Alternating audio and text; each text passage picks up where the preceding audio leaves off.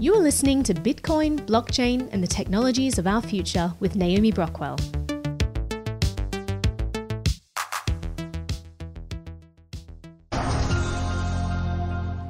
I guess it was worth the wait, folks. This new Bitcoin futures ETF absolutely on fire. It's become the biggest new ETF launch of the year uh, with record shattering volume pushing Bitcoin and nearly ent- the entire crypto landscape higher. I want to welcome back the guests who begged me to buy Bitcoin all the way back in 2017, maybe even earlier, Naomi Brockwell. So tell me and tell the audience, what does this mean, though, uh, for, for the future Bitcoin and ETFs? Because, I mean, um, crypto, because I've heard some people saying that this might not even be the best thing that could, could happen for it. I think that an ETF is really exciting. To me, it just screams mainstream adoption. It means that people are taking this seriously. It suggests to me that, in particular, the SEC stance on Bitcoin is becoming more bullish because if regulators are getting more comfortable with derivatives, you know, tied to this cryptocurrency, then it means that they're also getting more comfortable with the underlying asset itself. So, very, very bullish outlook for me in terms of Bitcoin. What would you tell the average investor? Uh, would it be, say, to buy this ETF or just go out and buy Bitcoin?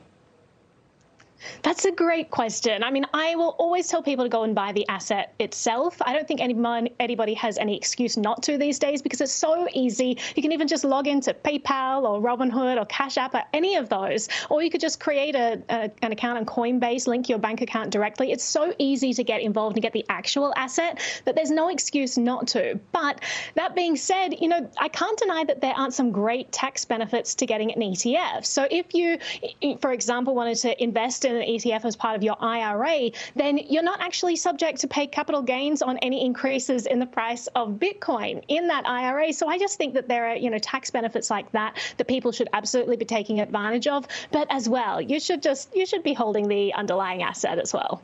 All right, now the other coins that uh, maybe uh, dummies like me who missed it despite someone knocking on their door for years, telling them over and over to buy it. Uh, what mm-hmm. else? What's the mm-hmm. opportunity out there? Maybe ground flourish uh, that that we should be looking at. Well, first of all, Charles, you have not missed Bitcoin. As long as the US government continues to print astronomical amounts of money, people are looking to Bitcoin as a store of value. That isn't going away anytime soon. So you have not missed out on the Bitcoin train. I think that everyone should have exposure to Bitcoin. It's just a, a really vital part of everyone's portfolio.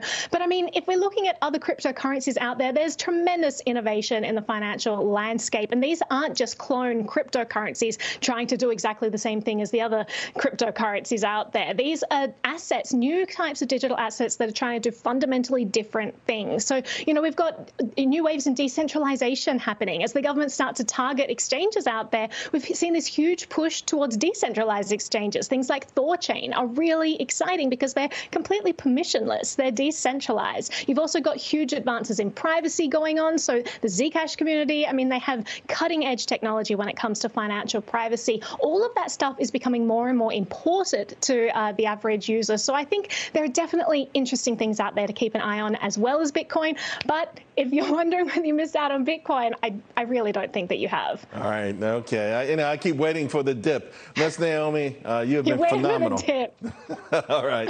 Well, so lovely to chat with you, Charles. You too. Same to see you. See you soon.